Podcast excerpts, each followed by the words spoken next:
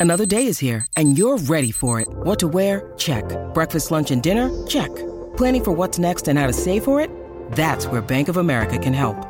For your financial to-dos, Bank of America has experts ready to help get you closer to your goals. Get started at one of our local financial centers or 24-7 in our mobile banking app. Find a location near you at bankofamerica.com slash talk to us. What would you like the power to do? Mobile banking requires downloading the app and is only available for select devices. Message and data rates may apply. Bank of America and a member FDIC. Duncan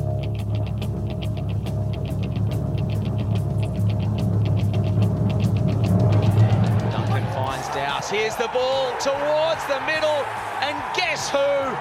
Welcome back to the A League, Adam Taggart. He marks it with a goal.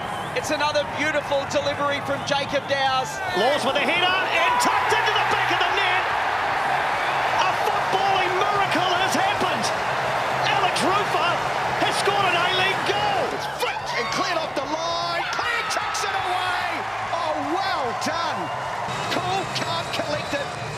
Phoenix have a deserved lead in Wellington. It's 1-0. Arriving is Odegaard, and it's in for Nketiah, and there's no offside flag.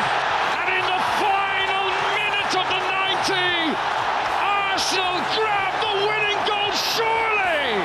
Oh, cheeky, cheeky! Oh! That is unbelievable! And who else? Alessandro Diamanti. His surname translates to diamond in Italian, and diamond he most certainly is. That is incredible. Yes, hello again. Good to have your company for the latest edition of the Global Game on SEN. Another packed show coming up between now and 11 o'clock. Simon Hill in the chair again, alongside Roy O'Donovan this evening with Alex Brosque away this week. Here's what's on our menu tonight.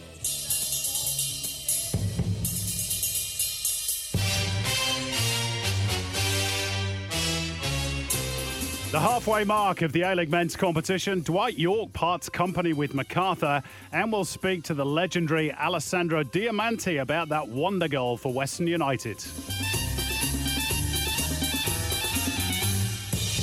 Former Aston Villa, Stoke and Danish national goalkeeper Thomas Sorensen joins us to talk FA Cup memories and offer his assessment as to who might be the long-term Socceroos successor to Matt Ryan. Spencer Prior is live to chat English Premier League after Everton sack Frank Lampard. Elissia Carnavas reviews round 11 of the A-League Women's as Wellington Phoenix get their first win of the campaign. And Paul Williams on whether Iraq's Gulf Cup win heralds a new era for the Lions of Mesopotamia. It's all to come over the next two hours on the Global Game, right here on SEN.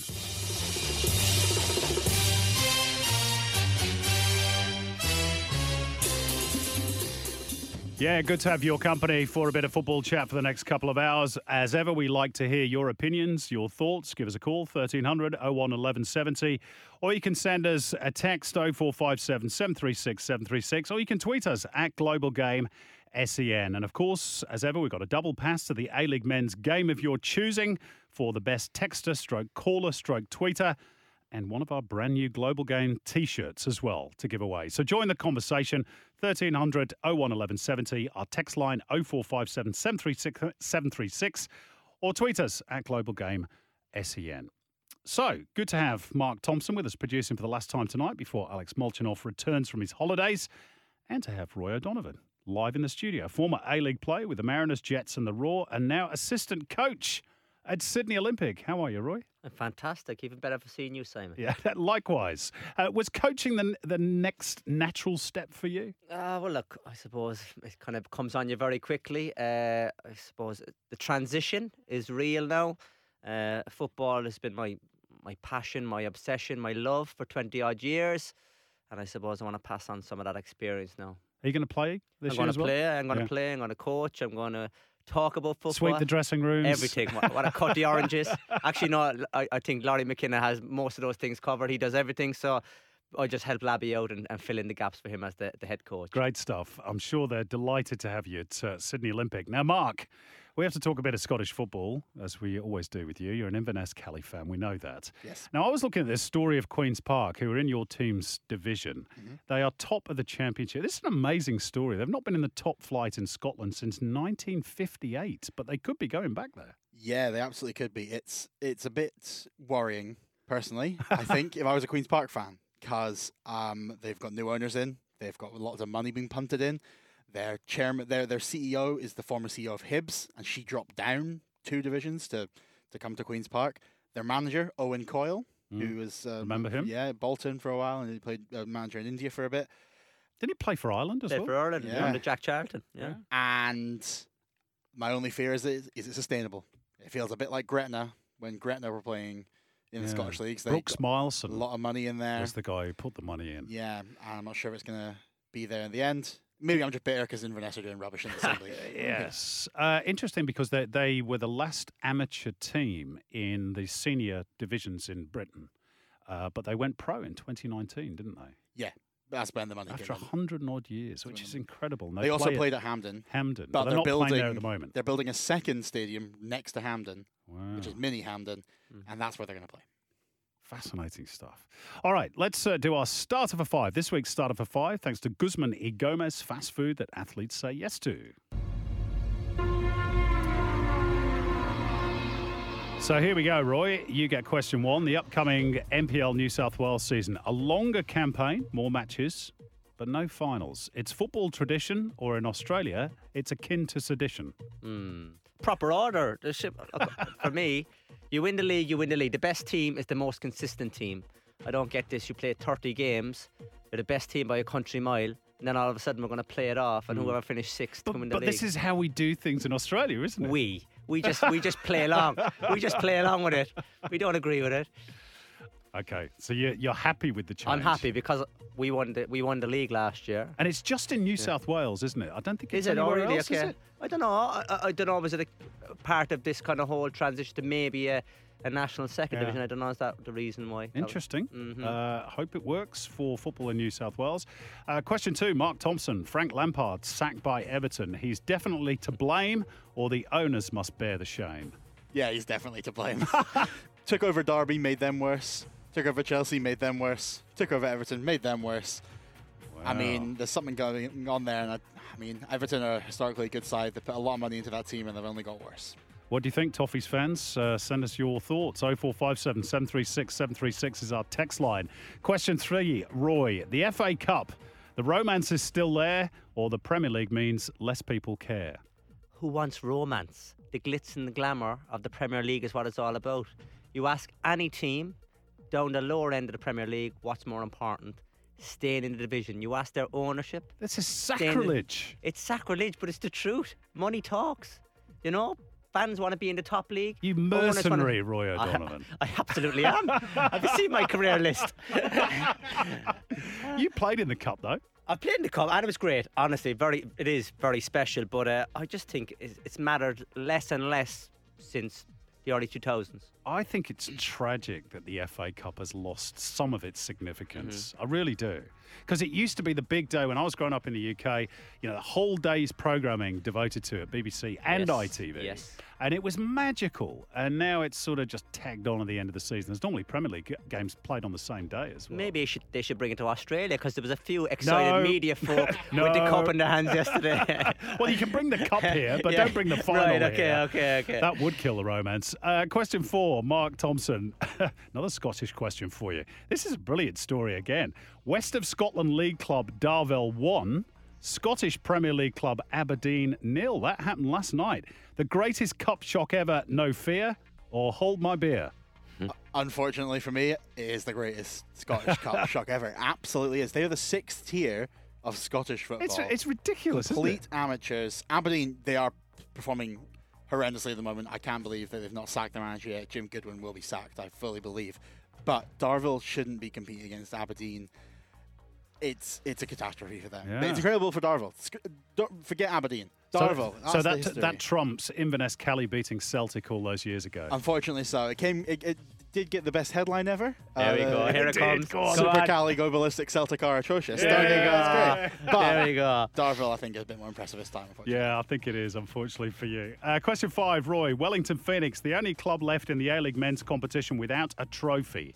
This is their year, or they will fall short, I fear. They will fall short, I fear. They've been terrific, and Offie deserves great credit for the players he's brought in on a tight budget. But yeah, there's a few other teams, Melbourne City being one, that's got way too much. He's not sitting on the fence tonight, is he, Roy? Love it. Uh, that was this week's starter for five, thanks to Guzman y Gomez, home of clean, healthy burritos and bowls that athletes say yes to. Uh, we always have uh, such great engagement from our listeners, and uh, tonight is no different. Uh, we've had so many texts already. Uh, one or two people, Roy, interested in our thoughts on Dwight Yorke, of course, leaving MacArthur. Ton Moyers uh, texted us in, and uh, he also says thanks for the T-shirt. He won one last week. He says he's we- wearing it right now. Good on you, Tomboy. Uh, and he asks uh, thoughts on Dwight Yorke leaving MacArthur. Uh, he says contracts in the A League are meaningless for players and managers. Dwight signed a two-year deal, and MacArthur gave him an opportunity. Yet they mutually agree to part ways. What's the point of contracts? Happens all too often in this league. Well, to be fair, I mean, it, it happens all over the world, not, not just in the A League. I mean, this is just football, unfortunately, isn't it? Ask, But- Fra- I- ask Frank, Frank Lampard. It's happened to him as well. Yeah, you know, yeah. it's it's the same across football. I think. Uh, I don't. I, I think there's been a few things that have come out about Dwight Yorke not being happy with the team. I, I, I think he was just an angry coach after a game. I think it's more he's having a falling out with the uh, upper management more than anything. Hmm. Um, but um, and then there's a lot of talk after the game as well that there's going to be other vacancies open up, and his name jumps to the top of that list as well. So it's uh, it's interesting, really. I, I feel like he was doing a good job. He's won a cup. yeah. Um, why would he walk away right now? You know. Will he uh, will he stay in Australia? Do you think? Yeah, I think he will. I mean, there wasn't many other people crying out to give him a job, give him an opportunity. Uh, he's come here. He's acted serious about the job. I think he's done a pretty st- solid job. They, they probably lack a striker, if I'm being honest. Um, but you know, yeah, it's a funny one. It's one that I think came out of left field. It wasn't expected by anybody in the A League. Um, and uh, what I will say is, you know, it gives Mile Sterjovski now a chance. Yeah. He's kept his kept his head down. He's qu- been a quiet guy around the place, and now he's got a chance to be a, a head coach. Maybe he wanted it for quite a while, but hasn't got round to it yet. Uh, another text we've had in. There's no name on this one. Uh, considering the success of Macedonia Park, do we need to change our attitude towards crowd numbers, i.e., more clubs in smaller markets? Rather than a handful of clubs playing in overpriced cavernous city stadiums. Oh, sorry, there is a name on that. It's BT uh, in Perth. I, I don't know whether HBF Park is cavernous necessarily. Uh, there are certainly some in the league that would fit that description. But there's no doubt they've had a lot of success at Macedonia Park on the pitch. And I think the atmosphere has been a large part of that for Perth Glory. Yeah, well, I suppose uh, a lot of players are kind of spoiled. They're used to these big stadiums, these perfect pitches, um, and they turn up at Macedonia Park, and it's like turning up at you know for a cup game, and Perth Glory are making it a cup game as well. But uh, I agree with you, Simon. I think uh, HBF Park. Anytime I've played, it's one of the best away grounds to play at. I think the Perth fans come out in their numbers. There's 10, 15,000 people there, so. I think they're one of the few clubs in the A League that need a, a bigger stadium, if anything. Yeah. Um, but yeah, there's a few clubs really struggling this year with, with crowds. I watched the uh, New. I know you were at the game, Newcastle uh, game at the weekend against Wanderers. Wanderers looked like they brought more fans than the Jets, which was a a real shame. And there's a few clubs suffering a bit of a hangover after the World Cup as well. Yeah. Uh, Mr. Hopeful from Ulladulla. uh, in my opinion, says Mr. Hopeful, the best way for the APL to bring some positivity back to the A League uh, is to bring the A League to Tasmania. They could play at North Hobart Oval, where Western played on the weekend. It was a gorgeous backdrop of Hobart as well. Uh, if you're listening, APL, just do it, says. Uh, Mr. Hopeful, do the kids still say that? He says. Um, do you know? I mean, it's it's a nice little uh, venue, and he, he's absolutely right. The backdrop is is sensational, um, but it's an oval stadium, isn't it? You, Yeah. you need the the fans closer to the pitch, and and Western, as we all know, they need to play in one venue, really, preferably in the west of Melbourne, sooner rather than later. Yes. And uh, I suppose Tasmania, is it the kind of place that could carry their own team as well? I mean, they'd- if there was a Tasmanian team there, I mean, Well, they don't have too many other sporting teams. They've Yeah. got the Jack Jumpers, and obviously Mhm. they've got the cricket there, but um, they, they don't have a, a senior uh, football team in any code. Mhm. So So they're begging for someone to support. Uh, is there an opportunity there?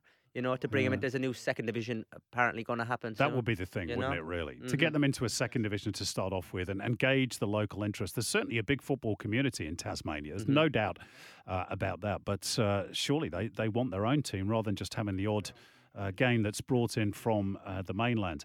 Um, there is a big rumour, Roy, uh, that Morgan Schneiderlin is going to join Western Sydney Wanderers. That would be Okay. interesting. Be great. I mean, Yeah. I'm not sure it's the player they need, but it's a it's a great signing. It's a it gets the hype machine going. Uh, from watching them at the weekend, they need a number nine. Yeah. They need uh, they, need. don't think he's number nine, though, is he? That's what I mean. He's, a, he's exactly. Yeah. He's, a, he's a midfield player. He's, Yeah. he's a big name. He's a long name. Um, but I mean, uh, for me, they played um, Ramy Najjarine and Brandon Borrello up front. Both good players, but not strikers. Yeah. Uh, this false nine, is, is might, might as well call it no nine, no striker. And I'm not having it. Spoken like a true number nine. Mm. Uh, okay, let's get into one of the big talking points of the weekend, and that is one of the great A League goals scored by Alessandro Diamanti for Western United against Sydney. Oh, cheeky, cheeky! Oh! That is unbelievable! And who else? Alessandro Diamanti.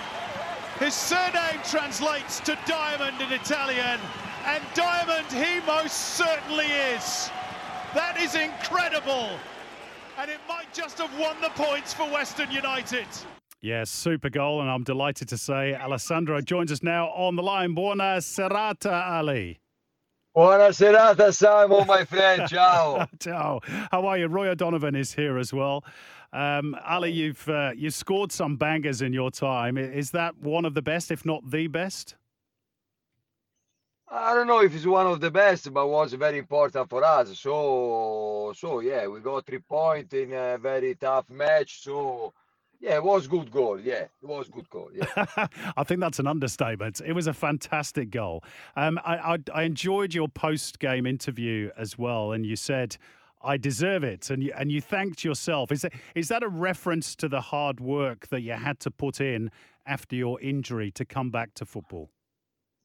Yeah, exactly, exactly. It was uh, ju- was only for that because uh, after three years uh, during COVID, uh, I never uh, have the the time to go in Italy. After three years, I I spent uh, 50 days inside the clinic with the beautiful summer in Italy, but just because I want a recovery, because uh, I don't want to finish uh, my career with bad injury. Was the first, so. I I was lucky, was the first, but I wanna I wanna finish uh, like uh, like I deserve, uh, chasing a ball, having the ball in my feet. Absolutely. Yeah, well, Alessandro, it was a fantastic goal, and we, we'd love to see more of that this weekend against MacArthur. But um, Yeah. how important was that win for confidence for the team now moving forward? Because obviously, last season, champions, this year, a bit of a struggle. But um, yeah, moving forward, is this a, a, a huge win for you for where you want to be? No, absolutely. But you know, when you win, uh, when you win is very important. It was very important because you bring enthusiasm, and bring beliefs. So we were happy after the game because we worked hard uh, during the week. Sometimes the result didn't come like we wanted this year. But you know, you know better than me. Every season is different. So we have to. We, we don't have to think what we, we did last year. We have to think it's another season. So we have to we have to try our way to win again because we have uh, we have the the strength, we have the the, the team, we have uh, the organization, we have everything to win again. So that goal was good because it was tough match. Uh, some of you you was the Mm. the commentator, so you you you watch the game. So it's important. It's important. Uh, we say in Italy, win uh, help you help you help you win. You know. So uh, was very very important uh, very important three point yeah Yeah, 1 0 is the perfect result in Italy, isn't it? Um, t- talking. Uh, simon simon my, my, you, can you hear my english is improved a lot It's not? very good. It's very good.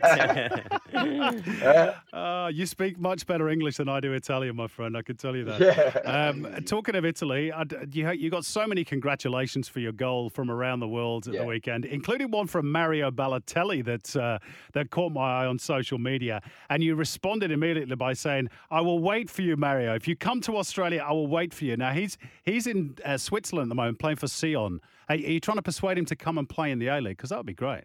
Ma no, no, just no, just was a joke with Mario. Hundred percent, I invite him to come here because I think uh, will be a unbelievable crush here. Him, the personality, who he is, uh, how he play football. Uh, for me, Mario Balotelli uh, can be the be- one of the best marquee never come here. But just not only for the football, but what uh, the attention he bring with him. So. So under the radar, uh, I stay, I still working. I wanna try, yes, of course, but you know it's hard. You know better than me. Mm. It's uh, we need a lot of component for one uh, one big player a star like Mario to come here. A lot of money. Yeah. A lot of money Oh, also. uh, yeah, also, also, no, also, yeah, hundred per- hundred percent. But this is the truth. This is the truth. Because sometimes we have some some rule here. It's very hard to to bring uh, important overseas player. yes. Yeah. But Yeah. but by the sounds of it, Ali, and I'm sorry, I'm digging a little bit here, but by the sounds of it, he's a little bit interested. Is that right? Who Mario? Yeah. No, we don't speak about. We don't speak about uh, about that. Um, no, I just my thought, uh, only my thought, not his thought. Right. Simon, my thought, not his thought, because otherwise tomorrow someone will speak. Mario wanna come in Australia. It's I not know. true. So it's my thought. My thought. Uh, we have a lot of players um, can can come in Australia. For me, Mario Balotelli, for uh, who he is, for how he play, for the personality he has, will be the perfect uh, marquee to bring attention uh, in uh, in our uh, in our for me beautiful football. Abs- absolutely. You won't get anybody disagreeing with that. But, uh, you know, I'm a journalist, so I have to try these things. Uh, Roy, go on. You yeah, got no, you have to try. You have to try, but you know, my friend, I am 40 years old, not because I'm old, but also because I have experience in that. So, you do. You do. Exact- And look, he's Uh, Mario Balotelli, big personality like yourself, but uh, a different direction now. So you're 39 now. Is coaching Yeah. the next step for you, or you know, I know you may want to play for another year or two, but do you want to go into coaching? Is Melbourne going to be home? look, look. Uh, uh, honestly, look, I'm never look. 39 years old for me is just a number because when when you have a passion like I have, when you work hard like uh, I work every day, uh, uh, I'm still in love with the ball. So I don't care about uh, about uh, my age. Mhm. Honestly, we have to understand. I want to just understand. I live. uh, You know, my motto is. Uh, is day by day, uh, step by step. So I want to just enjoy uh, the next game, the next game again. So I want to live the moment, I enjoy the moment, uh, and we will see in June. I have a, I have a big, uh, big uh, friendship with my club. So if I have to play another year, if I, uh, if I want to be a license during summer, I will do the license of coach. So I'm look. I don't want to think uh, about when I what I do when I grow up. Uh, I, I want to just enjoy. Good answer. Good answer. I love that answer. Um, Ali, th- this is your fourth season now with Western United. I think that's uh, the longest that you've been with uh, any club apart from your junior club, which was Prato back in Italy. Is is Melbourne and Australia home for you now? Yeah, he's home. He's home. He's, uh, he's home. Yeah, he's, he- home. Yeah, I'm Italian. You know how, how, how I am proud to be Italian, hundred percent. But it's nice to have. Uh, it's nice to have. Uh, you can if you look. I went in Italy after tomato. Say I want to go home. It was Melbourne. You know, it's good to have uh, two two country, and two city, and two place to call uh, home. This Yeah. is very good because uh, also you have a very good. Uh, a lot of friends in London. So also when I go in London, I feel home. So this is a, this is a, this is a very good life. Yeah. It's very good. Uh, just one more, Ali, then we'll let you go because we know Yeah. you've got a busy night. Uh, you, you've No got worry. No, no, no, it's okay. You've got MacArthur away on Saturday. They just had a change of Yeah. coach, of course. Dwight Yorke has left. Uh, do you have to guard against that sort of rebound factor that clubs that have a new coach sometimes get? Hey, look, I don't know. I don't know. I don't know. I don't know. I don't know what's going on there. So we are, look, honestly, we are very focused uh, on us. We are very focused on us. We have uh, uh, very, very much the respect uh, for them, but we have to be focused on us because if if we prepare a good match, if uh, we are focused in what we do, if uh, we are we still in our belief. We can get three points against everyone. So we, we will go there to win the match with a lot of respect. Uh, and they are a very good team. Uh, will be a very good match. I'm sure it will be. And uh, Alessandro, keep keep playing for another year or two because we love watching you play. Um, Yeah, thank- Simon. Look, honestly, thank you. Look, I I want to tell you, I was lucky. I was lucky. You be you were you you were the commentator uh, Saturday because uh, you you giving the goal uh, cheeky cheeky like you say. yes, and, and uh, I got that translation right, I think, didn't I, as well? It, it does translate to diamond, your surname. They diamonds is a l- more is a diamonds is a plural. Yeah. Is a lot of diamonds. Yeah, yeah. Well, you sure, you sure are a diamond, Ale. Uh, thank you so much for joining us tonight on the Thank Global you, Game. We ragazzi. really Thank appreciate you, guys. A pleasure, pleasure. See ya. When you Grazie. want, I mean, Bye, bye. Grazie. Uh, Alessandro Diamanti, well, what a character he is. He's so good for this league, isn't it? I don't think we make enough of him, to be honest. It's fantastic, and that's what you need. You not look. He plays.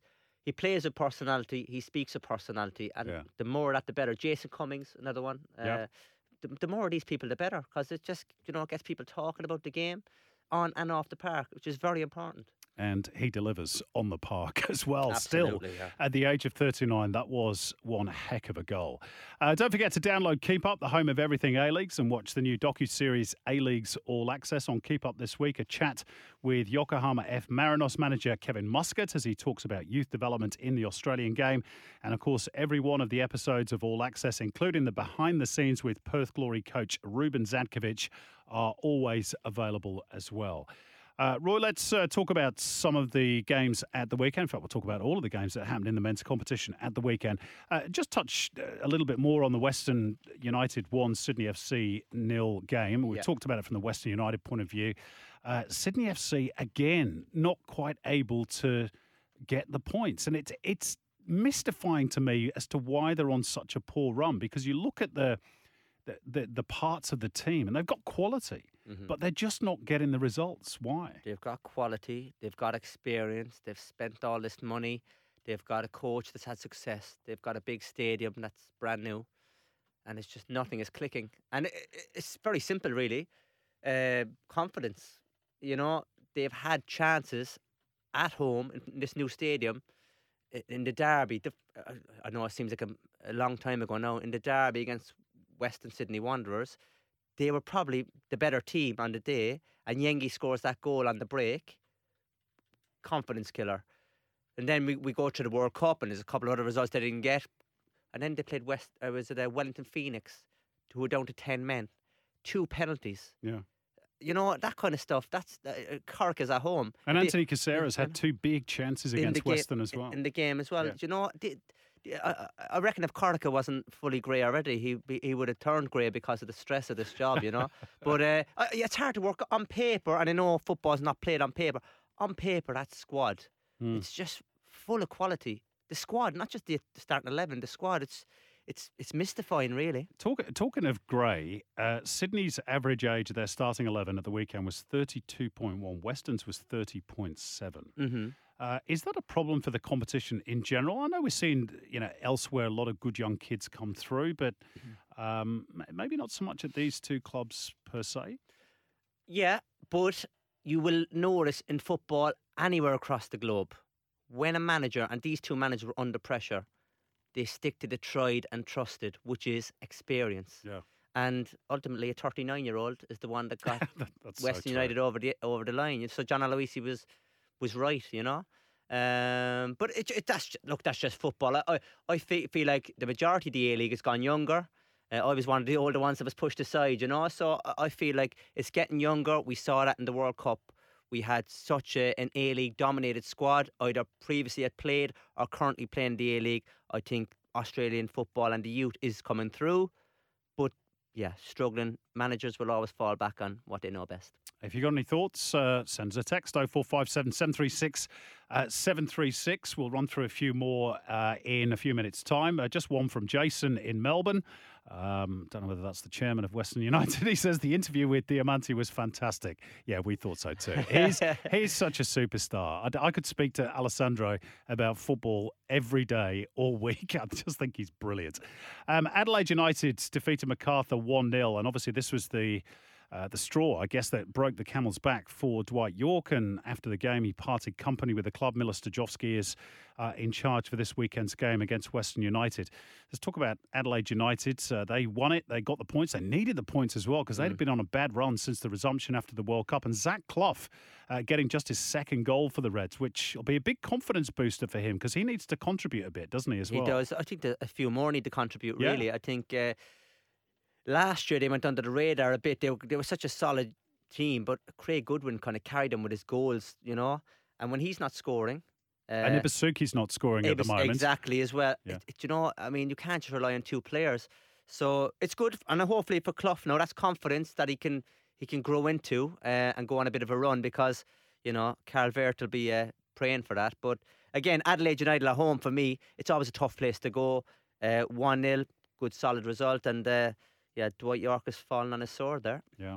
Uh, a game of two red cards, of course. Ben Warland and Jake Hollman uh, both sent off. That's uh, 22 red cards already this season in the A League, which has become a bit of a talking point. Are the refs a little bit too quick to show red cards? I'm not necessarily saying in this game, 'cause I Yeah. think, well, certainly the Ben Warland challenge was, was worthy of a red. Uh, arguably the Jake Hollman one as well. But i as a general point, do you think we're, I we're think- seeing too many? I yeah, I think the VAR is putting the fear of God into people. I think playbacks, I think social media, referees are second guessing themselves. I think they need to go with their instinct. Uh, I think we we seen one early in the year. Uh, Ibusuki was it sent off, and Yes, everybody and everybody and their dog in the opinion he shouldn't have been sent off. No problem. Since then, I think a lot of referees are panicking, and the big decisions they're getting wrong, and then they're they're they're second guessing themselves, and it takes about nine minutes Hmm. between looking at the, the VAR and all the cameras to to get a decision made. But um, And we have been told at the start of the season they were instructed to clamp down on the studs up. Mm. Um, you know, that was why Ibusuki got the red I know, card against know. earlier on in but the yeah, season. there's a difference, right? yeah. Having your studs up and being malicious with it to hurt, and having your studs up just in an awkward way because the ga- it's a quick game. The game moves quickly, and when you slow anything down, yeah. it looks, ten worse. times worse. It does. Like your challenge on Lawrence Thomas. well, that was pretty bad, to be fair. but you know, it does. Like, if you slow anything Yeah, down, it looks yeah. terrible. You know what I mean? So Yeah. it's one- it's one it's one of these things that I think it, it doesn't help. But yeah, letter of the law. If your studs are up, yeah, it's a red card challenge. But you have to I have to use some common sense as well. Okay. Uh, Joe Gauci, very good between the posts uh, for Adelaide. So too Tom Glover in uh, Melbourne City's Mm-hmm. goalless draw uh, with Brisbane Roar. We'll speak to Thomas Sorensen about uh, their prospects, those two, about potentially uh, succeeding Matt Ryan in the Socceroos team a little bit later on in the show. Melbourne City stayed top, but they've drawn their last two. A little bit of a stumble. I mean, blimey, we're splitting hairs, aren't we? But Brisbane are tough to beat and tough to score against. They built their entire season on a very solid defence. Yeah, look, they've been very solid defensively. Again, I'll have a problem with them on the other other side of the pitch. I don't think they they've had an out and out goal scorer this year. I don't think it's clicked up there. I think they've had some decent results, um, but all the pace they have out wide, there's not enough goals coming from wide. I don't think they've got a number nine that's banging in the goals and looks like they're going to bang in the goals. A lot of teams in the A League for me this year uh, don't have that kind of player up the top that like you know the Berishas of this world or Mm. or the Maclarens. Uh, you know that just you're guaranteed goals. You know Not what I easy mean? to find, are they? They're not easy to Yeah. find, but you know you have to go f- look for them as well. You have to go looking for a number. nine. And I know, in fairness to Brisbane, now Yeah. they went all out to go for Charlie Austin, and that hasn't kind of worked out the way they wanted either. Yep. So that's uh, that's not on them either. Uh, Perth Glory 3, Melbourne Victory 1. Again, Macedonia Park rocking. Um, it's really doing the business for Perth at the moment. I think that's three or even four uh, wins on the spin at home. A game of another two red cards, which made it 24 for the season. Jack Mm. Clisby and uh, Chris Economides. Now, Perth do have a number nine, Yes. Adam. Taggart, and they've There you go. uh, replaced Bruno Fornaroli with him, Mm. essentially, with him, and he, he got two. And you know what you get with Adam Taggart? Goals. Yeah. You know, you might not get a much much link up play. You might not get many runs, but what you will get is if you put the ball in the box, he'll be there, and more often than not, he'll score goals. And for me, that's what I want in my number nine. That's what they're measured on, and that's what I want. I want Goals. goals, you know, and that's what keeps fans coming back for more. Um, victory still down there in the doldrums at the bottom, and Sydney uh, third from bottom. Not exactly the big blue we expected to see on Australia Day, particularly not when they met in round one and so they produced that absolutely brilliant Mm. game at the Sydney Football Stadium. Uh, Newcastle Jets won, Western Sydney Wanderers won. Uh, Jets, your old club, of course, Roy. Uh, a game sort of of two halves. This in many ways. The, the Wanderers almost completely dominant in the first half, and yet they allow one chance for Newcastle. Angus Thurgate bang, totally against the run of play, one 0 Yeah. And then second half, the Newcastle sort of try to force the issue late on, and yet it was the Wanderers who got the equaliser from the spot. It's a funny old game, isn't it? It's a very funny game. A game of two halves. I haven't heard that before in uh, football punditry. uh, but I must say, yeah, I- I'd agree with you there. I thought Wanderers, they were they were dominant with the ball, uh, and they got into some very dangerous areas as we touched on previously. Again, they didn't have the player in there to, you know, to finish the chances. Put the ball in the net. Yeah, uh, they had a lot of they had a lot of wingers, a lot of nice footballers, but ultimately not that kind of cutting edge. Uh, and when you don't take your chances, and they had plenty, uh, you there's a chance you'll get punished. And I thought Newcastle Jets goal, Gus Poyet, uh, Gus Poyet, he he was a good player as well. Gus Thurgate, great header. They wish yeah, they had yeah, Gus yeah, Poyet. Yeah, yeah, yeah, exactly. But uh, I saw actually I saw a stat during the game um, about Newcastle Jets. They're top of the pile, and I'm not a big one for stats, but they're top of the pile for possession. Mm. But they're sec- second bottom in the A League, you know.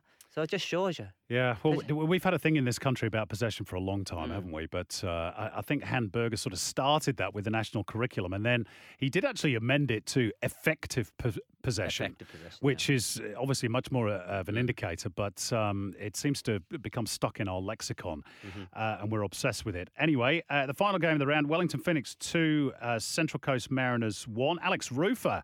A goal as rare as hen's teeth when he gets on the score sheet, his first ever. Oskar Zawada again, and again, just talking about number nines. Again, he's starting to to provide the goals that the, the Knicks need. Yeah, good signing. Um, he's a regular scorer of goals. He looks like he's a threat. He looks like all he wants to do is get in the 18 yard box for service, and they've been able to service him. They've got plenty of pace and experience. The likes of Barbarouses, Rufer, you touched on there. Um, so yeah, they again Wellington defy the odds every year. They uh, do. Kraev is a, I think is a good signing. Uh, I like him. Um, but um, good game. As you said, there's plenty of argy bargy at the end of that game as well. Yeah. Uh, I think they, they, I think people have got very nasty since I've stopped playing in the A League. I think I yeah, You would never yeah. like that, no, Roy, no? That's not in You're my. such a that's shrinking not in my, not in my pitch. lexicon. Clisby and Chris Economides as well being sent off in the other game. Uh, there's plenty of uh, plenty of drama, mate. And uh, Jason Cummings, of course, missed out on that game through illness. Uh, will he be back this weekend? The Mariners taking on Western Sydney Wanderers on Saturday. That's uh, part of a triple header. Wellington Phoenix against Perth is the early kickoff. Uh, MacArthur against Western at five. Uh, on Thursday, of course, before then, it's the Big Blue victory against Sydney at AAMI Park. On Friday, the Jets against Brisbane. That's a fixture that the away team nearly always wins for some bizarre reason. And then the round is finished off on Sunday, three o'clock at AAMI Park with Melbourne City against Adelaide United. That's our A League review for this week. Thanks, Roy, for the moment. Off to a quick break. On the other side of it, we will chat to Thomas Sorensen. Okay, let's uh, change tack for the next few minutes. Last night, I hosted the Emirates FA Cup Trophy Tour in Sydney. The famous old piece of silverware has been brought down under for fans here to have a look at ahead of this weekend's fourth round ties. It was a great night, all thanks to Paramount Plus. Joe Cole joined us from London to talk about his memories of winning three cup finals. And at the venue, we had Sydney's Joe Lolley and Adam Le Fondre and FA Cup final legends Jesper Olsen, who won it with Manchester United in 1985, and Thomas Sorensen. And Thomas, of course, played for many years in England for Aston Villa, for Sunderland, and for Stoke, and is now living in Melbourne after he ended his playing days with Melbourne City. We had a chat before the event, touching upon his experience of the final in 2011 as a player with Stoke City. Uh, Thomas, good to see you. We're, we're here to uh, uh, have a look at the FA Cup trophy in Sydney, which obviously is terrific for local football fans here. Uh, your memories of the FA Cup, uh, not necessarily the best, is that fair to say? Because you lost the final 2011? Let's say the you know this is the closest I've ever come to the FA Cup. Uh, you know I, I, sadly got to stand 50 meters away and watch Man City lift it in 2011. So you know looking back at it, you know, on the day, obviously very disappointing, but it, it was still one of the best days uh, in my footballing career, just for everything around it. Uh, you know, having my family there, just the FA Cup. I grew up with the FA Cup back in the like 80s and 90s, and watching the final and, and all the traditions, and you know, it, it was an amazing day, bar the result. And uh, you know, I think that's where my mind is now. Like, forget a result. It was a great experience. I was going to ask you that because obviously you grew up in Denmark, mm. um, but English football is, is huge in, oh. in that part of the world. So you were across and aware the FA Cup and all the traditions around Cup final day as well? Yeah, FA Cup was the biggest game of of the year. You know, we had uh, a Saturday game. There was one game shown, and uh, all the, the, scores came sort of uh, binging in during the during the game. Uh, but the FA Cup was bigger than uh, the European Cups. Uh, that was what everyone tuned into. And, you know, some of my memories, uh, I think the uh, 88 uh, Wimbledon win, the crazy gang, you know, just that story of the underdog, you know, just beating the, the big guns and, you know, that team with Vinnie Jones, Dennis Wise, and I think Lawrie Sanchez scored the winner. Dave Beasant saved a penalty. So, you know, there was so much going on. And I think this captured my imagination and, and you know, so the, I always used to, to watch the the FA Cup, and uh, it, yeah, it definitely had a you know special place. I think for Danish people in general, everyone who loved football watched it. Has it lost a little bit of its magic in in the modern era? Do you think? You know, I think there's a lot of competition nowadays. Obviously, the Champions League is, is marching, and everyone wants to see football at a top level. And I think the FA Cup final is, is always a, a great occasion. Uh, I think you can still sense that. But I think the, the, the tournament, maybe as a whole, with teams, bigger teams, not maybe prioritizing it. Um, but you know, we still see the surprises, the you know the, the small teams making it into the third round, fourth round, and, and go from there. So, you know, for me, it hasn't it hasn't dropped out of. Um, of, of, of, anything, but I, I, can see the bigger picture. There's there's definitely things competing with it, and, and they need to do a lot more, and that's why the trophy's here. Of course, here in Australia, we're, we're trying to do something similar with uh, uh what was called the FFA Cup, now the Australia Cup. Uh, do you think over time uh, it will grow into something similar? I mean, we're already seeing, you know, those giant killings, those shocks, and the fact that people like uh, the fact that the lower tier clubs can play against the big boys. Yeah, you know, it, again, it, you know, there's always a lot of focus on obviously the top tier, and that's what gets all the attention, but you know, football is, is a community sport and, and, and a local sport around the country, and, and, and for you know, you know, Sydney United and, and other teams to, to, to suddenly stick their head out and, and mix with the big guns, not just for them, but but also for, for the rest of the game to, to, to see that you know that there is a way forward and, and you, you can and there's a, a pathway for, for a lot of kids to, to to make it into the A League and, and even go further. So I think the, the cup plays a massive role in in that respect. And it takes time. You know, you need tradition. You need, you know, you need cup finals. You need upsets. You know, you need that myth to build. Uh, it's going to take time, but I think it's off to, to a good start. Uh, you know, I, I, you know I had a great experience with Melbourne City winning the FFA Cup against Sydney, uh, Sydney United, uh, Sydney FC. Sorry. Um, uh, you know, so so I felt it, and that was a great evening uh, and a great occasion for fans and and everyone connected to the club. You still watch, obviously, a, a fair bit of Australian football at uh, A League level, probably other levels as well. Uh, where's the competition at, in, in your opinion? No, I, think it's it's a it's in a good place. I think it, there's a there's a good product on the pitch. I think there's a you know a lot of young players coming through, which is exciting, and I think that's where you, you need to move to. You need to see it as a as a stepping stone for young players. You know, you can never compare it to the Premier League or some of the leagues in Europe, and I think that will be be wrong. Um, but see it for what it is, and and and and yeah, you know, we just need more fans in the ground. I think as if you had the right surroundings, if you had five, ten thousand at every game, I think automatically it would be a better product. Because um, I think on the pitch, there's a lot of excitement. There's a lot of things going on. Um, and it tends to be plenty of goals as well. We saw Diamantis, you know, nearly, you know, uh, you know, he scored from the halfway line. So, so there, there is quality there. Uh, I think it's just the overall product needs to just, you know, go a couple of shelves up. Uh, I think. I'm sure you watch goalkeepers more closely than any other area of the pitch. Um, I know you'll have seen a lot of Tom Glover. Is he perhaps uh, the natural successor, maybe to, to Matt Ryan long term, or is it Joe Gauci, or or has somebody else caught your eye? Maybe not even in, in the A League. Um, I think you know definitely definitely here. I think those are the two. I think of late Gauci has, has done really well. Um, uh, Tom Glover had a down year a couple of years ago. I think he, he's picked himself up, and I think you know, as young keepers, you, you, you know, it, it is a bit up and down, and sometimes you need a bit of realization, uh, you know, that you need to work hard and continuously improve. You know, things are not just handed to you, and and I think you can see a reaction. There's been a reaction from him, and and Gauci is just a little bit younger, um, but again, is, is going through a tremendous bit of form at the moment. Um, so so I think that's that's candidates. There's a couple of in, Eng- in England as well at, at lower T level that, that has poked their head out. Uh, one at Charlton, and uh, I think there's a couple a- Ashley Maynard Brewer. Yeah, is that? yeah, yeah. So you know, so there are others, um, but yeah, let's hope that Matty Ryan, you know, he's he's still young and uh, as a goalkeeper. but Let's hope he stays around. But but yeah, I think the succession is there uh, at a at a sort of a youth level. You you only retired a few years ago. It's not that long ago. Um, has goalkeeping changed in the interim? Do you think? It was already changing when I was playing. You know, I, I, I suffered a bit. You know, from you know my last time at, at, at City with with the demands of, of being an outfield player. You know, I, I grew up with being able to pick the ball up, and yeah, so that there is another dimension it. Uh, We see the criticism of, you know, De Gea has been criticised. Uh, you know, Hugo Lloris because they are not exceptional with their feet.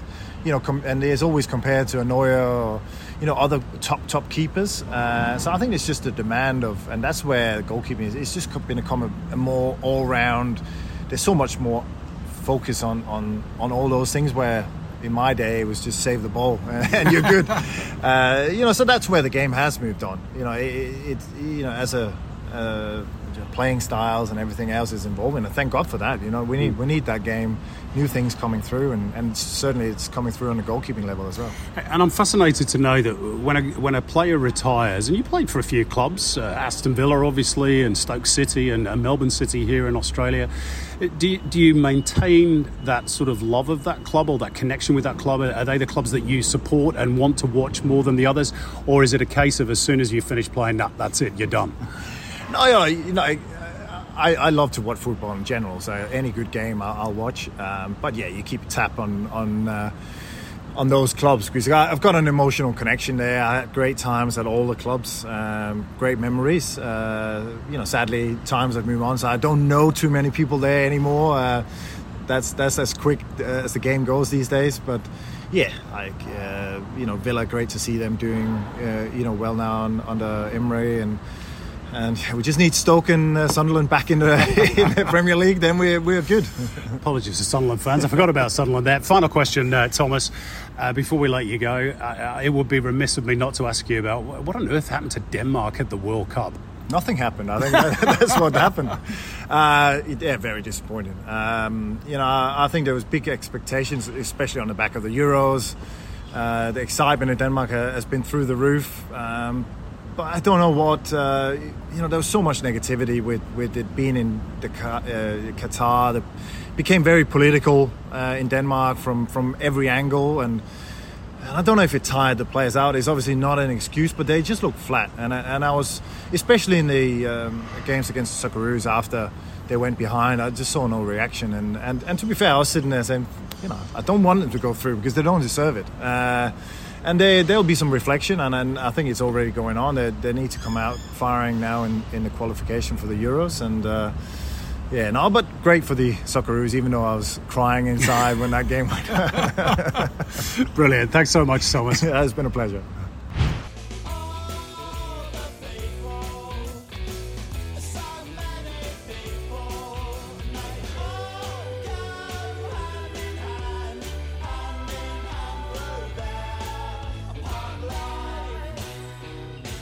Yes, Spencer Prior joins us as per usual to look back at the weekend's English Premier League action. Evening, Spencer. How is uh, New Zealand? Sunny, we understand.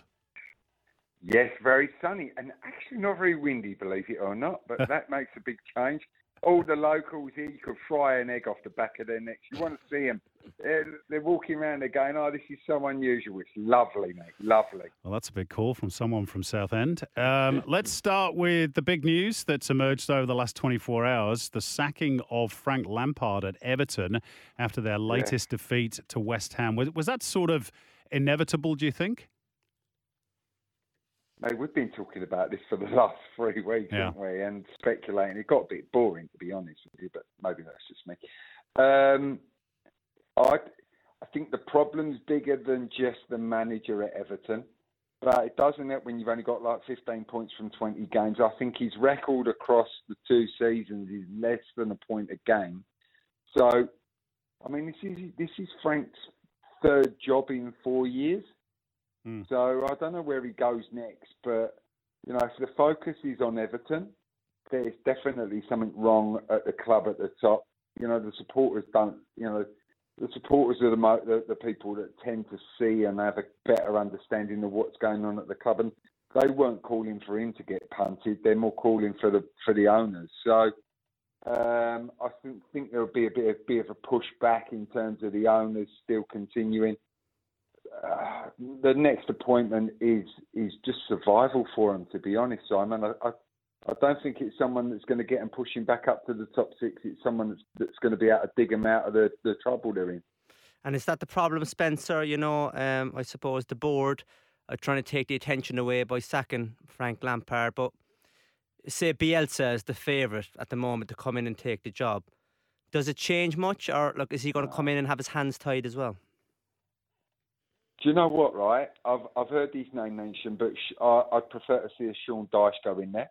Okay. I think Sean Dyche has the ability to work on limited budgets, which he did at Burnley, got success, uh, got them promoted, then had good stability in the Premier League. I, I, I think I'd rather see a Sean Dyche get the role, to be honest with you, than a Bielsa.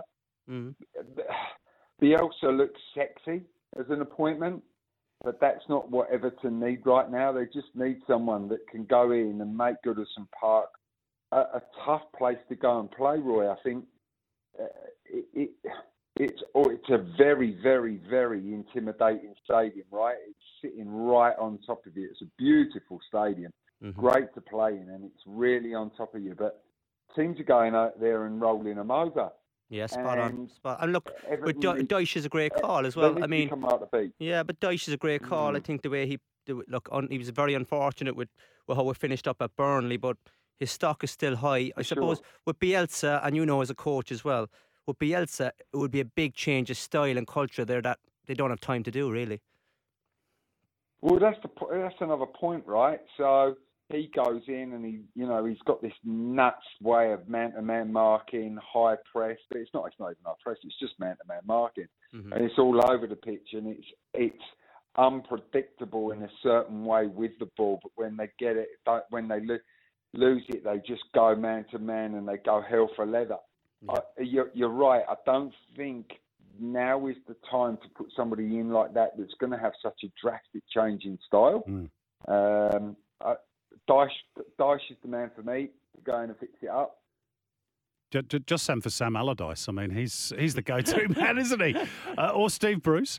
Um, anyway, we'll see what Oh. happens with with Neil Everton. Warnock. Neil Warnock. Yeah. used to have that. Yeah. Neil, Warnock as well. Oh dear! Uh, that win for uh, West Ham over Everton of the weekend probably saved David Moyes bacon for now as well, but uh, he remains under the pump. Let's uh, look at the other end of the table, Spencer. Uh, Arsenal passed another stern test, three-two over Manchester United. Uh, a late goal from Eddie Nketiah is second in the game, giving them a five-point lead. It's another big statement win, and they keep making them, don't they, Arsenal? And, and you know that's the that's the different level that they're at now in terms of picking up wins when they didn't look possible, right? So Man United went there, you know, off the back of drawing with Pa- Palace. It sort of wasn't a. It was important for them to get a result and and dig in and see what they could do.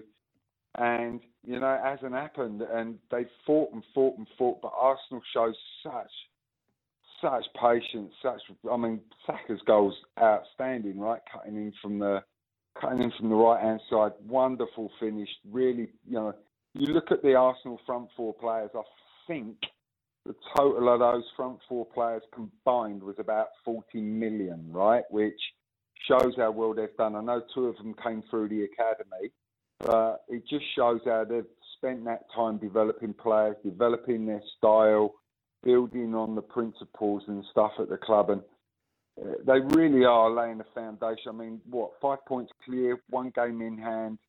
Uh, we we know they've got to play Man City twice, but I, I, I just can't see him dropping too many more points, Simon. To be honest, mm. they showed they showed great character, definitely. But you have to say, oh. tw- twenty minutes in, when Rashford scores that goal, and he quietens the crowd, you just I I don't know. I didn't I didn't see Arsenal showing that type of backbone to come back into the game. That's the key word, terrific. isn't it? Mm. Backbone, mm. which they haven't had for many uh, years, but they've have, got it now. No, but they've got now. They have got it now, and there's a real sense of belief amongst the supporters, right? So, yeah, they've they've they've got that little feeling, the little sniff of it that it's coming this year, and when when you get that, and the crowd get behind you, rather than you go a goal down and they go silent, it's um, it's pretty powerful for the players. Everybody talks about the twelfth man, right? Mm-hmm. But yeah, they really do have a belief this year. Uh, Manchester City kept within range. Erling Haaland back to form with his fourth hat trick in City colours. Ridiculous, isn't it? 25 goals this year. He's season. a terrible player, isn't he, really? So, and, and, some people have been complaining about saying, oh, you know, his, his, output wasn't great the last couple of games. I mean, goodness me. Um, obviously, City play Arsenal in the Cup this weekend. So those three meetings yeah. to come between the two teams, it could, could well decide, uh, well, certainly one piece of silverware, maybe even two.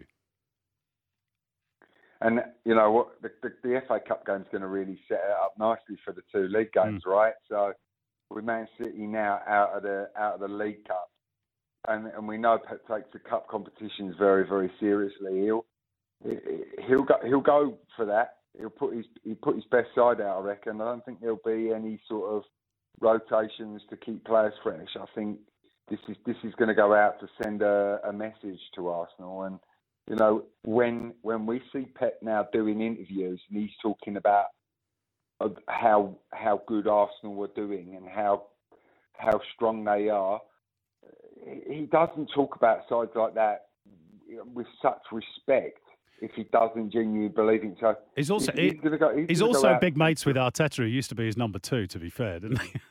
yeah, that's true. There's a bit of psychology that's in that, true. though, yeah. as well. Yeah, I think. Yeah. You know. I think so, I, but I do. I think he'll go out and want to try and uh, try and put on a make a statement at the weekend. Yeah, and look, I, I think I think you're right. I think both both managers won't want to change too much. I think, um, as you said, Guardiola wants to show we're still we're still the kingpins here, get the result, and, and really put a marker up against Arsenal and see can he wobble that newfound backbone that they've showed lately. So uh, it'll be very interesting. It'll be a great watch for us I neutrals. Think, well, when you're seeing now that you're getting Haaland and Alvarez in the same side, that's got the mark of something very, very special mm. going towards the back end of the season, right? Mm. Two very, very, very creative players that both can score stacks of goals. Um, like we said, 25 goals already this season, incredible amount of goals. Obviously, Harry Kane's pushing him, and, and he's scoring a stack loads as well. But I think, I think, still think, um, I still think Haaland's been without doubt, the best signing of the season so far. Um, just one more, Spanner, before we let you go. Uh, Liverpool, Chelsea, mm. are two teams who expect to be amongst the silverware uh, chase, of course, uh, mm. right out of it at the moment. They finished uh, goalless between the pair, two out of form teams. They're ninth and tenth, uh, respectively, way off the top four at the moment. Uh, th- there is some suggestion that Graham Potter might be sacked. That's not going to happen, is it? Because he's only just in the job.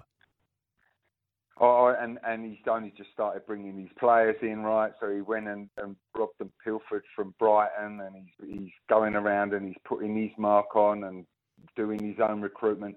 I, I can't see Potter getting punted, mm. but it just shows where those two teams are at at the moment, really, in terms of their goal scoring potential and how they're setting their teams out. I love Graham Potter and how he worked with Brighton. I thought the way he got Brighton playing was amazing, but you, he didn't do that overnight either. So Chelsea are not going to bring him in just for the short term for just this season. I think it's a longer term project.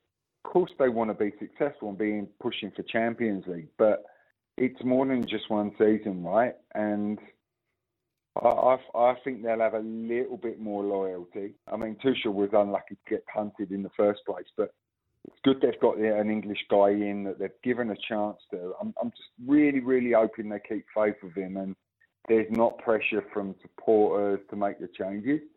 Um, obviously, without Abramovich's money, it's slightly different there at now Chelsea, and they're back in uh, back in amongst the real boys now without your your, your multi-billionaire behind you.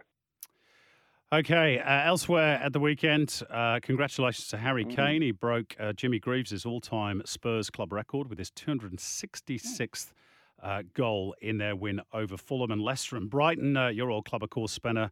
Uh, Leicester, they drew 2 2. Uh, rumours still that Harry Souttar could be on his way to the King Power Stadium. Uh, and Kaoru Mitoma again with another goal, fourth of the season, man of the match performance.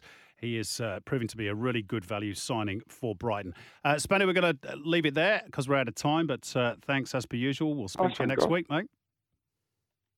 Look after yourself. Good luck. See ya. See Cheers, Spencer. That's Spencer Prior with our Premier League roundup.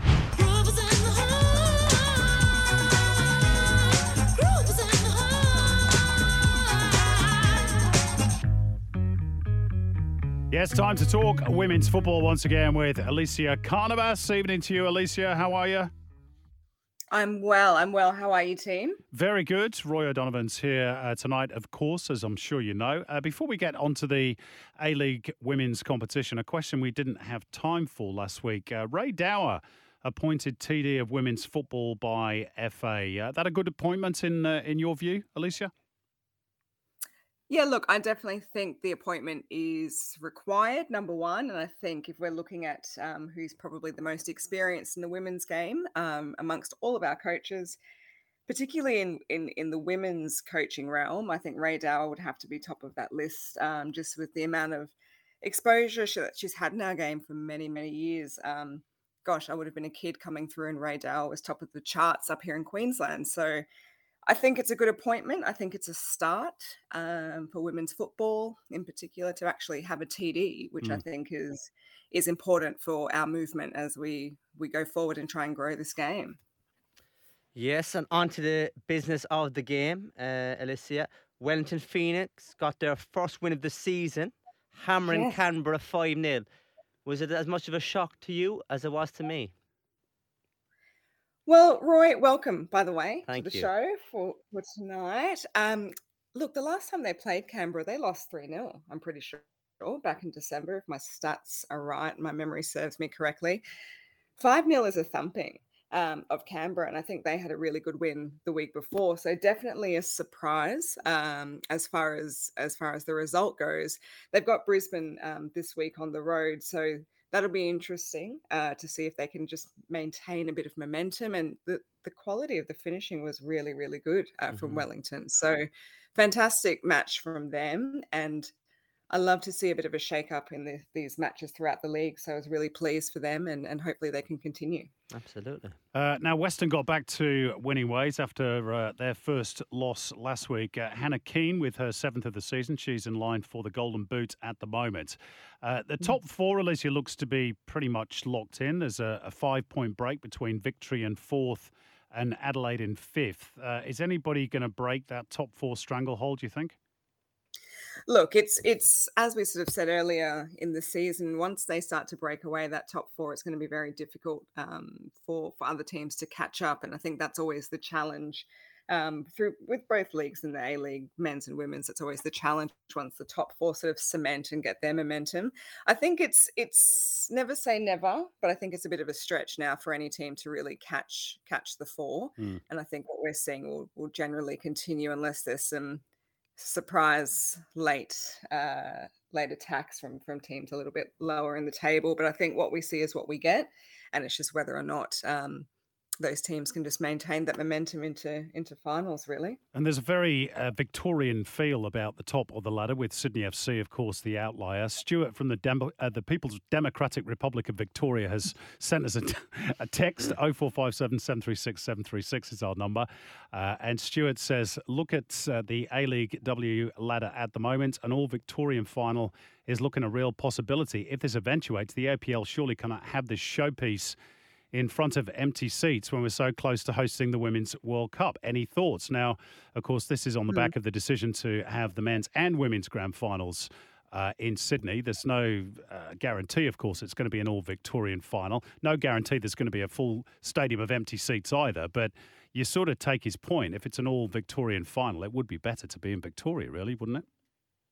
Yeah, absolutely. And I think that's been the the sore point I think for football fans throughout the country is um, part part of drawing your crowd is being able to to host your final right? That was that was the way it was and if you finished as minor premiers you you got that honor of hosting the final. Yeah. so i think that part of our game is lost unfortunately and i think that actually is what made our game unique. If we look at the other codes melbourne get the afl sydney get the nrl typically and so, what made our game unique was that our final was mobile. Um, and so, I th- always thought we had greater reach in that regard. So, absolutely, point taken. Yeah. Um, and I, I think it would be disappointing if it is an all Victorian final and it is in Sydney and, and we don't get the numbers. It just goes against the grain of, again, what we're trying to achieve and, and grow and utilize the World Cup for. So, um, decisions, right? yeah. yeah. Big decisions. Um, I just wanted to ask you one question about uh, Western before we move away from uh, the Victorian teams. Jess McDonald played her final match uh, for Western in uh, their win at the weekend. She led on both goals in the, in the 2 0 victory. Uh, is that going to leave a big hole in Mark Torcaso's team that she's now gone back to the States? Yeah, look, I, I really think Jess McDonald, um, as far as an addition to the league, was was a fantastic one. I think um, even watching her just recently against Brisbane, her ability just to position herself and and take a lovely first touch into space and then a first time cross to set up a goal, it's you can just see her level of experience and, and the confidence that she plays with.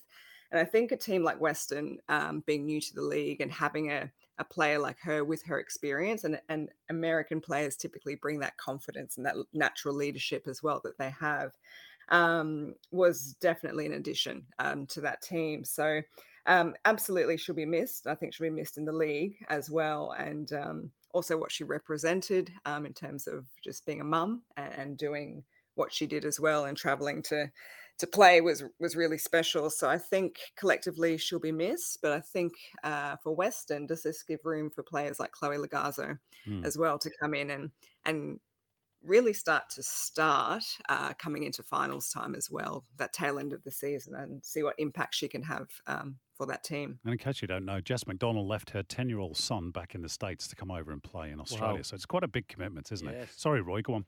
No, uh, I wanted to talk about the champions, Melbourne Victory. They play in the, the big blue double header on Australia Day. Uh, Alex Chidiac is in imperious form at the moment. Discuss. Where do we begin? Alex Chidiac. I mean, she's been the talk of the week, I think. Um, all round, she's been outstanding. I mean, for my money, going back to the start of this season, I she was one of the bolters for me for the World Cup for the for the national team um, and to be included in that squad. I think she's stated her case in no uncertain terms now. Um, she's had a really really special season and for me um, a standout player in the league absolutely. So her her energy and just what she brings to that Melbourne Victory team and attack is really special. And I think um, well I don't think I just I'm hoping that it continues long live because it's fantastic for the league. I think what she's doing is is fantastic. Absolutely is. Um, let's head overseas. Uh, Roy's got one question to finish off, but I just want to ask you this one before he does. Uh, in England, in the FA Women's Super League, three games called off due to frozen pitches. Big talking point this, including Chelsea against Liverpool. Sam Kerr was uh, in the Chelsea squad, of course. Uh, the match did get underway, but was abandoned after six minutes. And uh, uh, the Chelsea manager, Emma Hayes, has, has gone public saying, look, it's time the women's game got under soil heating for all the pitches uh, for all the pitches that they play on, which I have to I totally agree with. It did strike me though when you compare the problems of, of England and Australia. I mean, we're, we're struggling to find stadiums to play in, and they're saying, "Well, we got the stadiums. Give us undersoil heating now." just, just different level of problems, isn't it? Correct, correct. Look, I didn't even know you could get undersoil heating, but here we are in, Oh, in. Australia. It's not something we have to think about, right? So it's it's a completely different ball game. Um, what they're what they're dealing with. But look, when I saw that footage um, of Chelsea versus Liverpool, I thought it was some sort of a parody. I, I'd actually took me a couple of minutes to realize that this was the actual match. It was very, very strange, obviously, watching that footage. Um, but of course, it, as it should be abandoned, uh, if we're thinking about player welfare and safety and, and just you know match quality, I think it's really important that that they get these things right. But um, Emma Hayes, I think, is not wrong in the request, and I think if if the WSL are leading the, the standard for women's football, which England have really stepped up in the last couple of years, absolutely, in leading uh, the way um, for women's football and, and a new wave and a new standard. I think it's important um, that perhaps in their league that happens, but of course, other leagues follow suit with what the expectation is for women's football as as the Mm. bare minimums. Absolutely. By the way, do you know who the first club in England was to get undersoil heating? Manchester City. City. Nin- Oh, of 1976. Main Road. Long ago is that. Main road. Go on, Roy. You get Right, the final question. Last question. Okay. Uh, the official match ball for the FIFA Women's World Cup was un- unveiled this week in Sydney. Uh, it looked a bit big to me. It wasn't regulation size. They needed a helicopter to bring it in. How are they going to kick that? Fun, fun times. I mean, look, great footage, great marketing. Um, whoever was the mastermind behind that, it looks fantastic for for the Women's World Cup, particularly Sydney in all its glory and Bondi Beach. So, kudos to them. Um, the look of the new ball, I like it. I think it looks really cool. It's something a bit different. Um, the detail on it is, I think, really thought through, but particularly around Oceania, I think that was really important to sort of highlight the region. And I know that we sort of tuck into Australasia these days by way of qualification, but um, look, we we are an island, big island, Australia, and we really sit with our Pacific neighbours by and large. So I think it's a really nice touch and a really nice nod. Um, to our geographical position in the world, and um, it's something a bit different. I think it's quite modern as well, so it's exciting. Yeah, sure is. As Yeah. long as it doesn't fly like the Jab- Jabulani did in South Africa in 2010. That's it. Hey, uh, Elissia, we've got to go. Thanks so much for your time as per usual. We'll speak to you next week on the Global Game. Cheers, guys. Have a good night. Thanks, Elissia. That's uh, Elissia Carnavas with our Women's Roundup. Thanks again for all your interaction tonight. Lots of text through on uh, the text number. Uh, this one from Jay from the Mountains. A question for Simon. Would you like to see the A League return to North Townsville, either a new franchise or an existing club uh, to take games there? I would certainly like to see a second team in Queensland, uh, preferably in the north of the states. But as ever, Roy, it comes down to money, doesn't it? And it's a long way from the major cities. It's expensive to run football teams, expensive to get flights to away games, etc., etc. Maybe a national second division is the place for a team from North Queensland in the interim. But I would certainly like to see us go back there because I think that state needs a second team. And I'll tell you what, Brisbane Roar need it too. They do. They, they need the competition, I Yeah. think, uh, and it's a big state. It's a big, it's a big area to cover. when- you're thinking about you know youth development and players coming through, it's a long, it's a long drive if you're a good player coming through in Townsville for your Yeah. parents to have to get you down to Brisbane if that's the, the nearest professional side. So, yeah, for you progression. But I think you're taking to your point. Yeah, the national second division, again, it plays into that perfectly, doesn't it? Really. Yeah, sure does. Uh, Jay from the Mountains also says, "Can you ask? Is it, is it the same number? Yes. Uh, can you ask Roy O'Donovan to record his voice for my Google Maps voice assistant? I don't know where I'm going. hey, maybe that's your future, yeah, Roy. that, that could be. There you go. Could be. Or doing train announcements. Could be. I stand up. Leaving from platform Yeah, three. exactly. Yeah, yeah, exactly. you and Tristan McManus.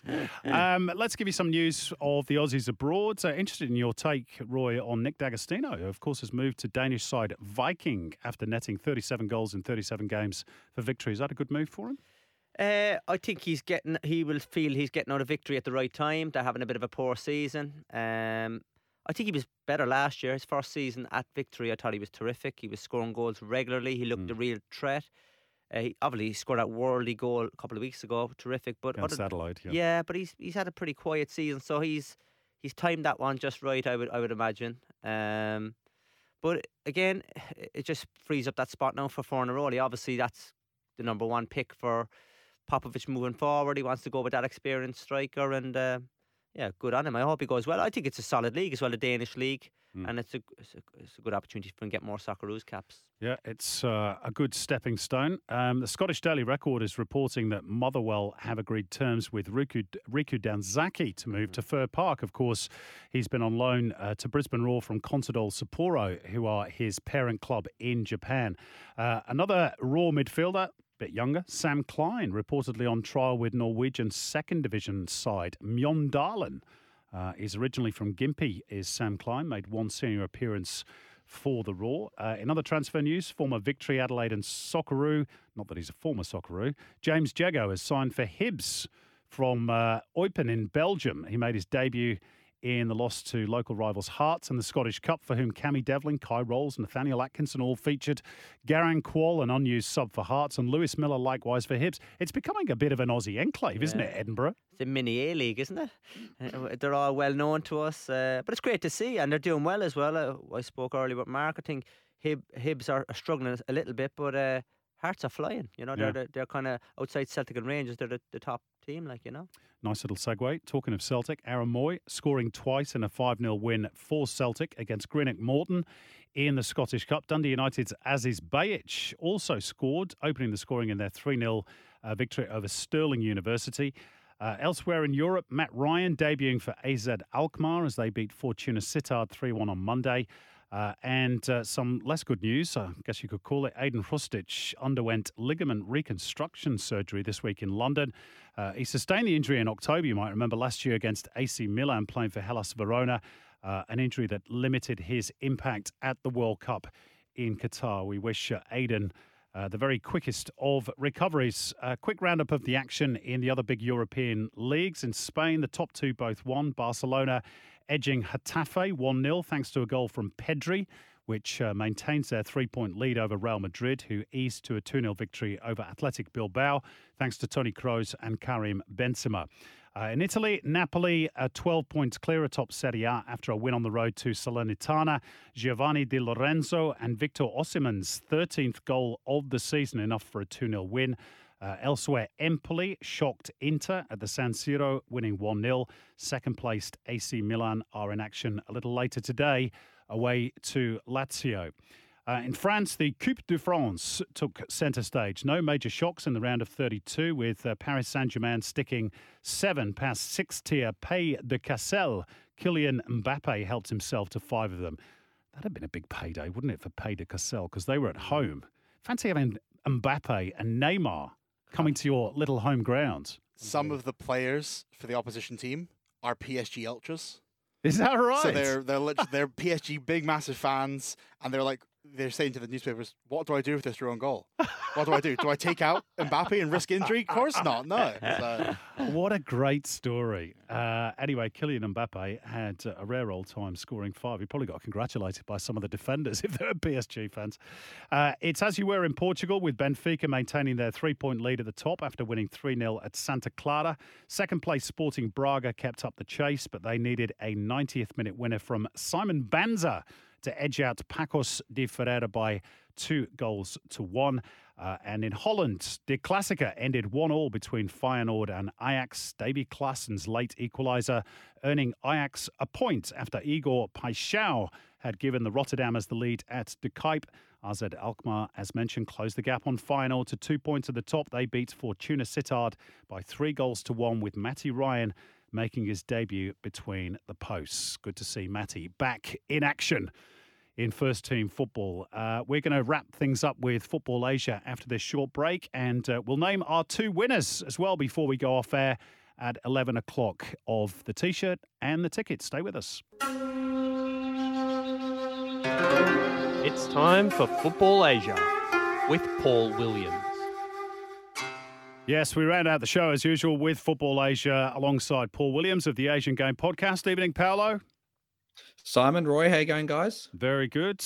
Uh, good to have you on the show again. Uh, let's start with the Gulf Cup. When we spoke last week, we were looking ahead to the final uh, between Iraq and Oman, and uh, the hosts won it quite dramatically in extra time. I've watched the little clip that you put on your uh, your Twitter page. Amazing last few minutes.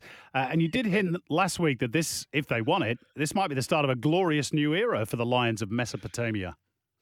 Yeah, you never want to go too early with Iraq, though, do you? Because they've had so many false dawns in the past that it's kind of like once bitten, twice shy. But it all the signs under their new coach, Jesus Casas, they look promising so far. They did it in what can only be described as true Iraqi style. Nothing ever comes easy. They they uh, scored a penalty, and I think it was the 117th, 118th minute, deep into extra time, that they thought was going to win the game. Oman equalised about 60 seconds later, that shattered the entire stadium, and then yeah, pretty much straight from kickoff, earned a free kick and scored in the 121st minute to uh, to win three two. What it has done and, and we hope that it does, you know, bring about a resurgence in Iraqi football. But what it's done at least is bring some positivity back to Iraqi football because too often football in Iraq has been mired by political infighting. There's a never ending sense of doom that seems to hang over the game. So to see so much joy surrounding the game now is hugely positive as we approach the next World Cup cycle that begins uh, later this year. And, and, one good thing that's that's come from it, the the FA president basically put out a plea to the Prime Minister of Iraq to build them a national training center. Um, and he's responded to that to say he will do that. He will follow through and will build them now a national training center. So let's hope that happens. Of course, you know, in Iraq with politics and it could, could anything could happen with with that. But um, it would be fantastic if if on the back of this Gulf Cup success, they can to be a rejuvenation in Iraqi football because with eight spots open for the next World Cup, why can't Iraq be one of those teams? Absolutely. can't bring that minister over here, can you? Get us a couple of stadiums. That'd be nice. um, sadly, talking of stadiums, we do have to talk about. Um, uh, the other side of it, there was tragically a stampede at the stadium as ticketless fans mm. tried to get in for that final. Uh, reports of up to four people having been killed. Uh, we, we spoke last week about Iraq's hopes of, of hosting World Cup qualifiers again on home soil. I guess this is not going to do them any favours, is it? It's certainly not going to help. No, it was.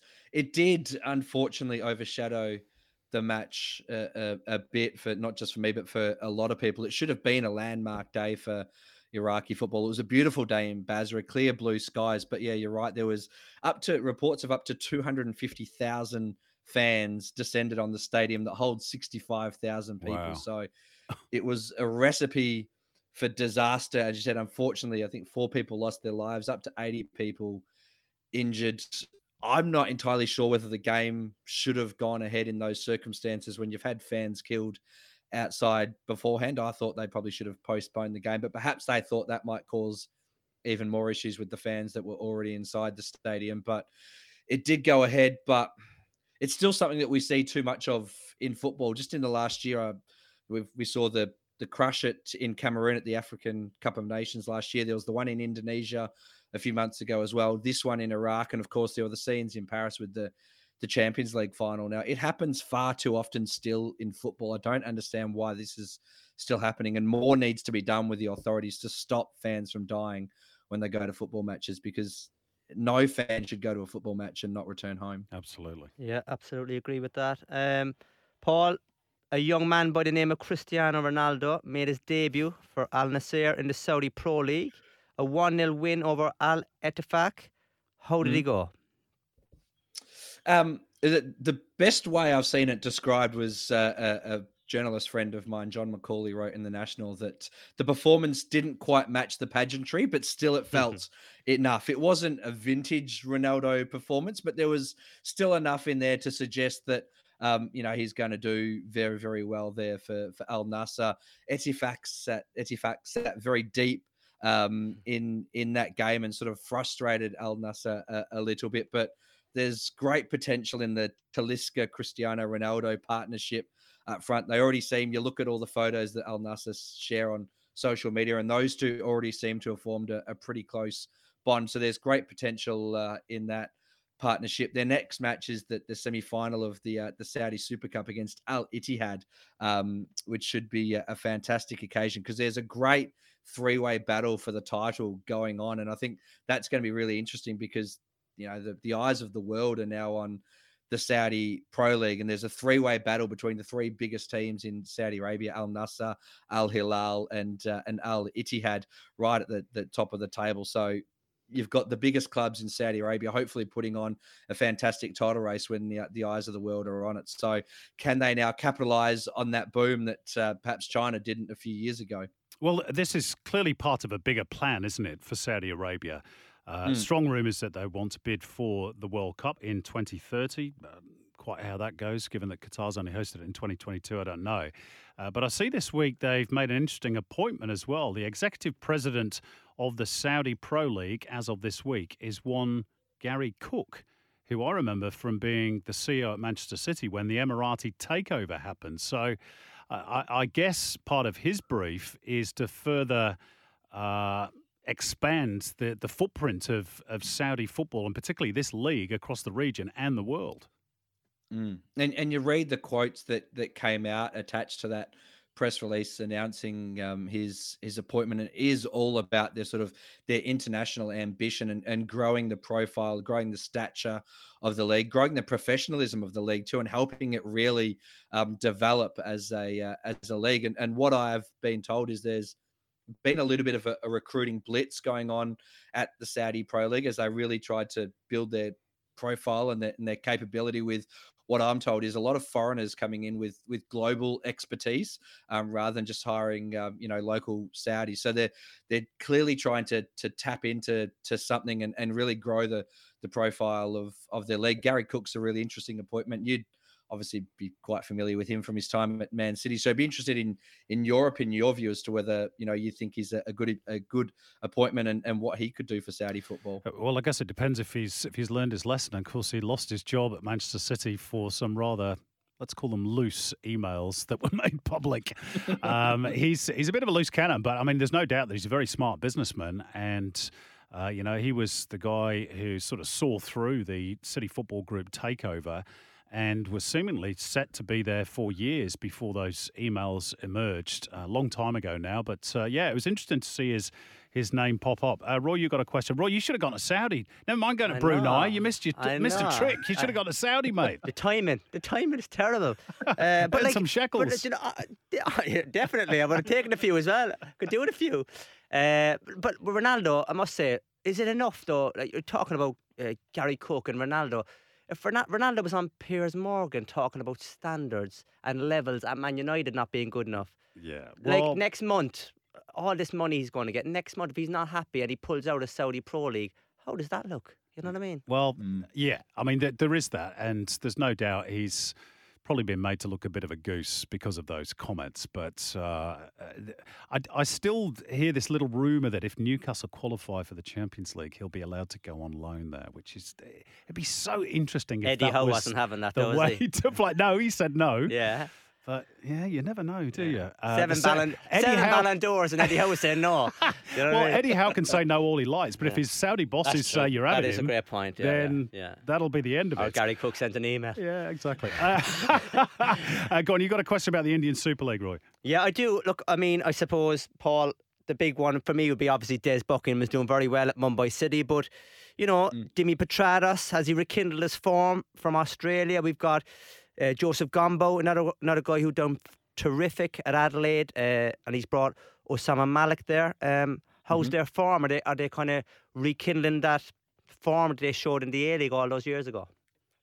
Dimi certainly is with with Mohun Bagan. They're in the playoff race at the moment. They play Odisha, who um, Josep Gombau uh, coaches this weekend in what's a pretty important game because there's only a couple of points that separate the two teams. They're kind of battling in the sort of the, the bottom half of that top six as they try to get into um, to uh, to the playoff positions. Dimi's scored five goals in in 13 games this season. He's got Brendan Hamill there alongside him at Mohun oh, yeah. as you said, Josep Gombau and uh, and Osama Malik at Odisha as well. But it's hard to see anyone catching Mumbai City this season. They won the league two seasons ago. They started the league last season like a house on fire. Then faded badly and missed the finals. But they're 15 games unbeaten this season. They're averaging three goals a game. They look unstoppable at the moment. And there's a great Australian connection there outside of Des Buckingham because, of course, Roston Griffiths is there as well. Oh, so yeah.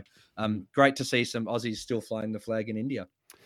So fascinating, isn't it? A, few years ago, we all thought it was going to be China that was going to be the emerging power out of Asia. And instead, it could well be Saudi Arabia and India, because we talked last week about their 100 year plan as well. And of course, they've got the population, and no doubt they've got the money to invest in it as well. Uh, before we finish, Paolo, a uh, quick word on what's going on in Thailand. Uh, Buriram, uh, they're unbeaten after 16 games. Looks like they're going to win the championship. Uh, and talking of Aussies overseas, how's Matt Smith, formerly of Brisbane Roar, going as head coach of BG Pathum United? Mm, has been a bit of a rough start to life for him in um, in Bangkok. They've he's only won two of his first five. They've dropped now down to seventh on the table, which is a far cry from where they were probably 12 to 18 months ago when they looked like they were going to become the dominant force um, in Thai football and overtake Buriram, given the recruitment that they had done. They'd won the title, they'd strengthened again, and they looked like, we saw what they did in the Champions League in, in Melbourne City's group last year as well, but they've kind of fallen off the pace a little bit this season, but a little bit like it is in India. It's hard to see anyone toppling Buriram, as you said, undefeated after 16. They're already nine points clear of second place, uh, Chonburi, which is um, hard to see anyone closing down uh, that gap in the uh, the back half of the season. Great stuff, Paolo. We'll have to leave it there. The clock's beaten us, but uh, brilliant stuff as ever. And uh, we'll talk to you next week on Football Asia. Cheers, guys. That's uh, Paul Williams of the Asian Game Podcast.